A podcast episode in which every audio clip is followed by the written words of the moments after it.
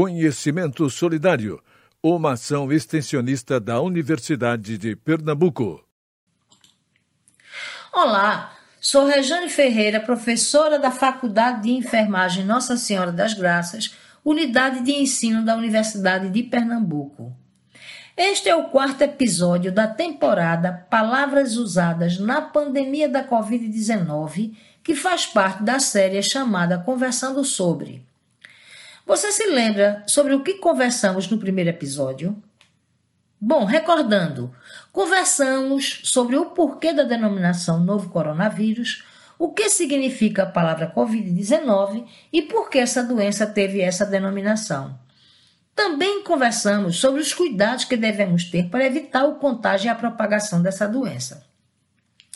Já no segundo episódio, tivemos a participação da professora Marília Teixeira de Siqueira. Foram apresentadas as palavras epidemia, pandemia, magnitude, vigilância epidemiológica, casos confirmados, casos suspeitos, assintomáticos, grupos de risco, período de incubação, ficha de notificação e declaração de óbito.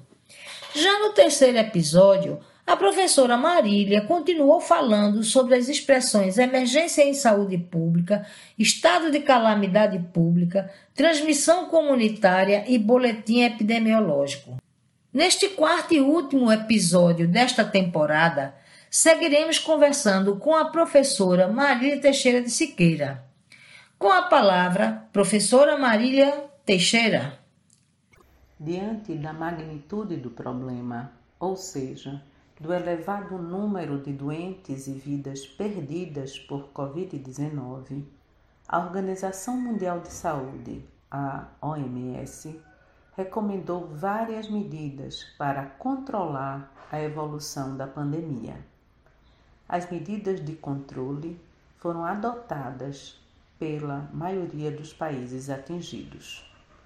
Uma das medidas recomendadas pela Organização Mundial de Saúde foi achatar a curva da doença.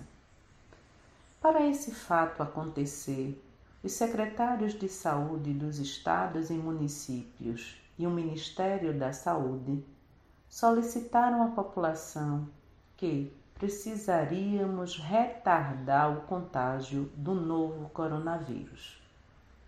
O contágio do novo coronavírus é elevado e as autoridades de saúde precisavam de tempo suficiente para contratar profissionais de saúde instalar e aumentar o número de leitos em hospitais, comprar equipamentos como respiradores e medicamentos, assim como conhecer e divulgar as melhores medidas de prevenção da transmissão do novo coronavírus. É necessário achatar a curva da doença para evitar o colapso da rede de serviços de saúde porque não há vaga para todos em situação de grande contágio. Vamos entender o que significa o colapso da rede de serviços de saúde? Os serviços de saúde entram em colapso quando muitas pessoas adoecem ao mesmo tempo e necessitam de atendimentos e internamentos em hospitais. Quando isso acontece, chega um momento em que não há leitos para internar todos que precisam. Não adianta ter dinheiro para pagar, não adianta ter plano de saúde, não adianta entrar na justiça. Não há espaço para todos e, com isso, muitas pessoas podem não conseguir internamento nem mesmo em unidade de terapia intensiva, a UTI, e, consequentemente, podem até morrer sem assistência adequada. Quais as medidas que precisam ser tomadas para achatar a curva da Covid-19? Ou, em outras palavras, quais as medidas para retardar o contágio do novo coronavírus? Ou ainda, quais as medidas para impedir um aumento acelerado do número de pessoas infectadas pelo novo coronavírus em um curto período de tempo. As medidas necessárias para o achatamento da curva recomendadas pela Organização Mundial de Saúde são distanciamento social, quarentena e isolamento social. E o que significa cada uma dessas palavras? Distanciamento social é a medida de proteção adotada para reduzir o contato entre as pessoas para evitar o contágio pelo novo coronavírus. O distanciamento social pode diminuir a velocidade da transmissão do vírus quando na comunidade já existem pessoas infectadas. Por exemplo, o fechamento temporário de bares e restaurantes, escolas, o trabalho em casa, a distância de pelo menos um metro e meio entre as pessoas, entre outras medidas. O, o distanciamento social pode ser dito como ampliado quando é para toda a população ou ainda pode ser aplicado apenas para alguns grupos de risco como idosos, hipertensos ou diabéticos. Neste último caso, chama-se distanciamento social seletivo. E quarentena? Quarentena é o isolamento de pessoas que podem ter sido infectadas pelo novo coronavírus pelo período máximo de incubação da doença, ou seja, 14 dias. Conta-se o tempo da quarentena a partir da data do último contato com alguém doente ou da data em que a pessoa deixou o local com risco de infecção. A quarentena vai evitar a propagação da doença de uma ou mais pessoas, possivelmente com a Covid-19, para outras pessoas sadias. A quarentena pode ser aplicada para uma pessoa ou para um grupo, como foi no caso do navio que chegou ao porto de Recife em março de 2020 com suspeitas de Covid-19. Sigamos. O isolamento, por sua vez, está recomendado em situação de casos suspeitos ou confirmados de Covid-19 a pessoa doente deve ficar afastada das demais para impedir a transmissão do novo coronavírus. O isolamento pode ser em casa ou no hospital. O não cumprimento da quarentena e isolamento deverá ser punido nos termos da lei. O lockdown ou tranca-rua é a medida mais rigorosa do distanciamento social. No lockdown, o governo torna obrigatório o ficar em casa e promove rígida fiscalização. O lockdown pode ser aplicado para um bairro, cidade ou região, e as pessoas só podem sair de casa para a compra de alimentos e medicamentos. Então, deixo outras perguntas para você. Atualmente, você acha que essas medidas estão sendo adotadas pela maioria dos brasileiros? Comente sua resposta. Você acha que há consenso entre as esferas de governo federal, estados e municípios, em relação às medidas recomendadas pela Organização Mundial de Saúde para que o Brasil consiga o achatamento da curva? Comente sua resposta. Essas recomendações da OMS se resumem em: por favor, fiquem em casa Bem, há outras palavras que, se esclarecidas, ajudam muito a compreender o porquê de todas essas medidas, bem como elas contribuem para que todos nós saibamos como protegermos uns aos outros. Além de distanciamento social, quarentena, isolamento e lockdown, todos nós recebemos a recomendação para utilizar máscaras. Além dessas medidas, no caso dos cuidadores ou familiares de pessoas doentes com Covid-19 leve, recomenda-se também o uso de gorros, aventais e luvas. A esses e outros equipamentos chamamos tecnicamente de equipamentos de proteção individual e que abreviamos com a sigla EPI.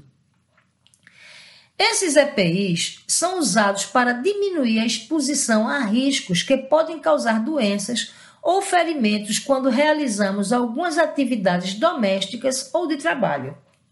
Por exemplo, ao cuidarmos de plantas, é recomendável colocar luvas para evitar que nossas mãos sejam picadas por cobras, escorpiões e outros animais. Se um profissional de saúde vai cuidar de um paciente, é obrigatório que use luvas, gorros, avental e máscara para não se infectar ao ter contato com sangue e secreções. Finalmente, não sabemos quando poderemos voltar aos nossos convívios, ainda que de maneira diferente. Mas, enquanto não voltarmos, a população não pode estar desassistida, sobretudo os portadores das doenças crônicas. Através do SUS, com o apoio de algumas instituições, foram criadas formas de cuidar das pessoas utilizando a tecnologia, ou seja, praticando a telemedicina. A telemedicina é um recurso via telefone ou internet para o atendimento à saúde à distância. Permite que os profissionais de saúde analisem laudos, exames ou recomendem um tratamento de forma remota e assim deem orientações de cuidados domiciliares a quem precisa. Bom, hoje conversamos sobre o colapso da rede de serviços de saúde, distanciamento, quarentena, isolamento social, lockdown ou tranca-rua, equipamento de proteção individual EPI e, e telemedicina. Vale a pena rever todas as palavras que abordamos nos quatro episódios. Finalizando, lembre-se que muitas das mensagens que circulam nas redes sociais não são confiáveis. Sempre tente verificar se a informação é verdadeira. Se tiver qualquer dúvida, não hesite em procurar uma fonte segura como a Organização Mundial da Saúde, Organização Pan-Americana de Saúde, secretarias de saúde ou as universidades. Todos os episódios estarão postados nos canais de comunicação da Universidade de Pernambuco, como também no canal do YouTube que se chama O SUS Nosso de Cada Dia. Lá você também vai encontrar outros vídeos que podem lhe interessar. Fique à vontade para se inscrever e deixar suas perguntas e comentários. Muito obrigada e até a próxima temporada da série Conversando sobre. Conhecimento Solidário, uma ação extensionista da Universidade de Pernambuco.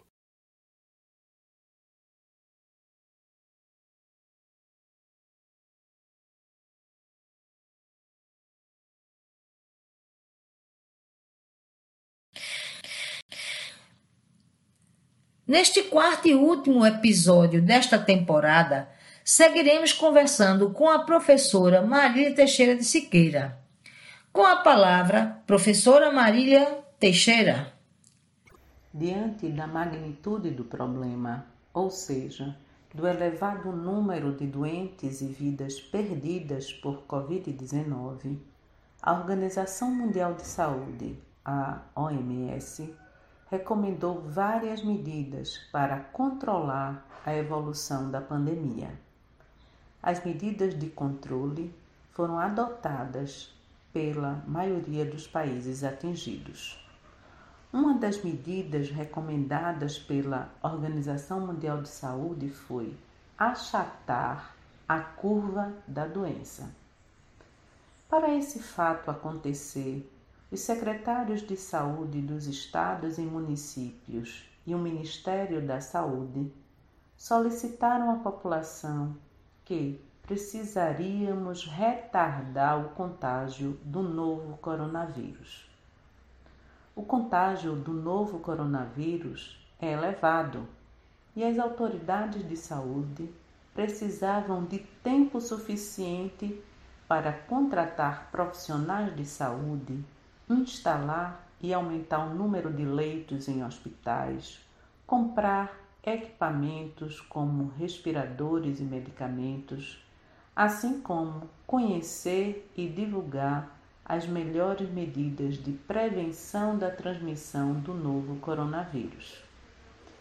É necessário achatar a curva da doença para evitar o colapso da rede de serviços de saúde, porque não há vaga para todos em situação de grande contágio. Vamos entender o que significa o colapso da rede de serviços de saúde? Os serviços de saúde entram em colapso quando muitas pessoas adoecem ao mesmo tempo e necessitam de atendimentos e internamentos em hospitais. Quando isso acontece, chega um momento em que não há leitos para internar todos que precisam. Não adianta ter dinheiro para pagar, não adianta ter plano de saúde, não adianta entrar na justiça. Não há espaço para todos e, com isso, muitas pessoas podem não conseguir internamento nem mesmo em unidade de terapia intensiva, a UTI e, consequentemente, podem até morrer sem assistência adequada. E quais as medidas que precisam ser tomadas para achatar a curva da Covid-19? Ou, em outras palavras, quais as medidas para retardar o contágio do novo coronavírus? Ou ainda, Quais as medidas para impedir um aumento acelerado do número de pessoas infectadas pelo novo coronavírus em um curto período de tempo? As medidas necessárias para o achatamento da curva recomendadas pela Organização Mundial de Saúde são distanciamento social, quarentena e isolamento social. E o que significa cada uma dessas palavras? Distanciamento social é a medida de proteção adotada para reduzir o contato entre as pessoas para evitar o contágio pelo novo coronavírus. O distanciamento social pode diminuir a velocidade da transmissão do vírus quando na comunidade já existem pessoas infectadas. Por exemplo, o fechamento temporário de bares e restaurantes, escolas, o trabalho em casa, a distância de pelo menos um metro e meio entre as pessoas, entre outras medidas. O, o distanciamento social pode ser dito como ampliado quando é para toda a população ou ainda pode ser aplicado apenas para alguns grupos de risco, como idosos, hipertensos ou diabéticos. Neste último caso, chama-se distanciamento social seletivo. E quarentena?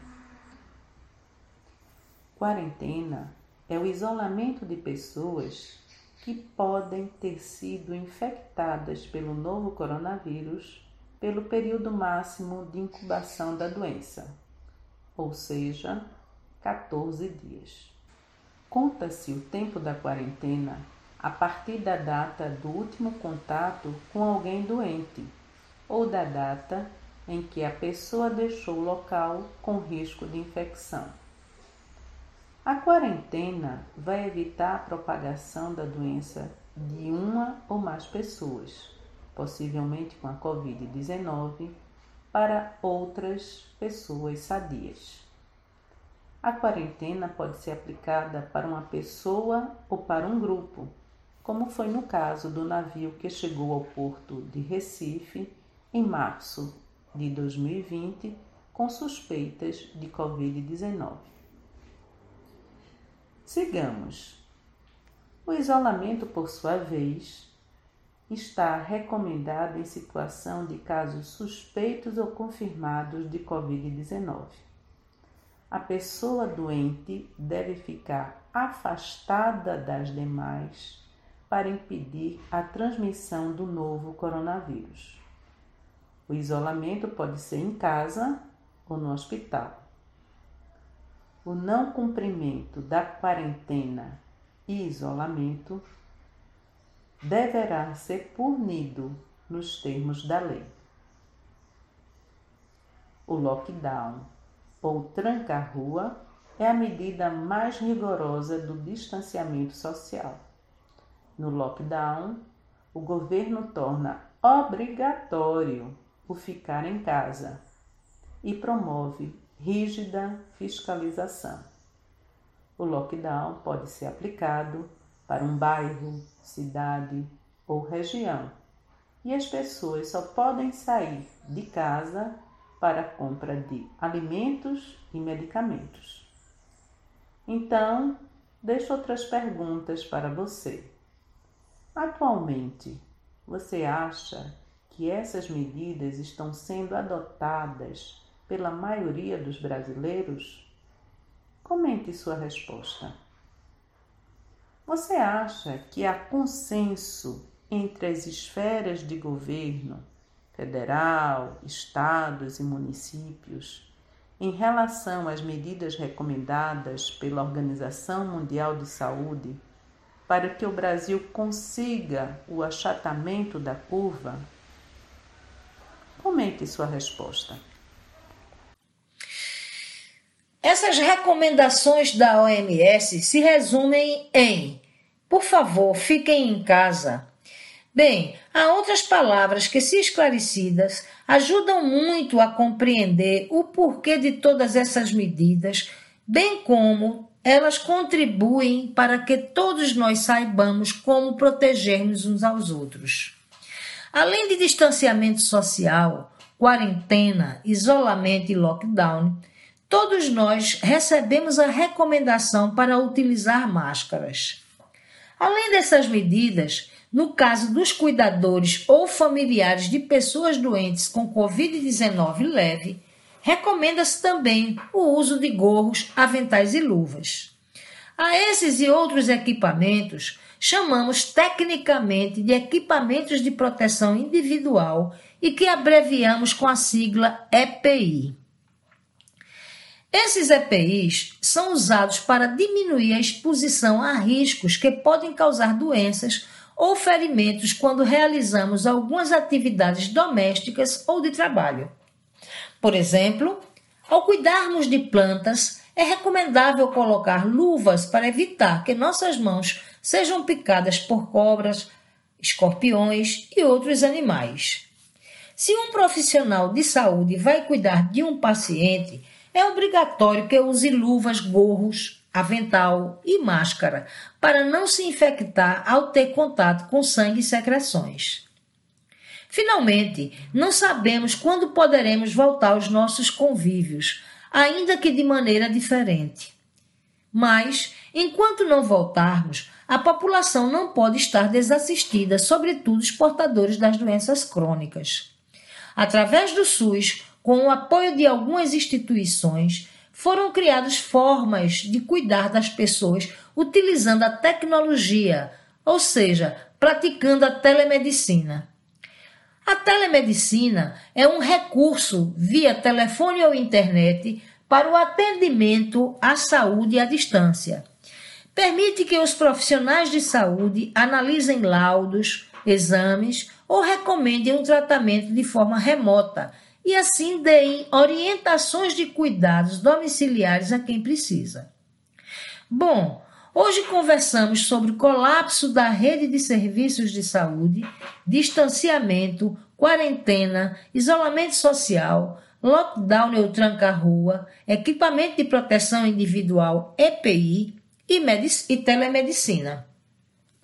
Vale a pena rever todas as palavras que abordamos nos quatro episódios. Finalizando, lembre-se que muitas das mensagens que circulam nas redes sociais não são confiáveis. Sempre tente verificar se a informação é verdadeira. Se tiver qualquer dúvida, não hesite em procurar uma fonte segura como a Organização Mundial da Saúde, Organização Pan-Americana de Saúde, secretarias de saúde ou as universidades. Todos os episódios estarão postados nos canais de comunicação da Universidade de Pernambuco, como também no canal do YouTube que se chama O SUS Nosso de Cada Dia. Lá você também vai encontrar outros vídeos que podem lhe interessar. Fique à vontade para se inscrever e deixar suas perguntas e comentários. Muito obrigada e até a próxima temporada da série Conversando sobre. Conhecimento Solidário, uma ação extensionista da Universidade de Pernambuco.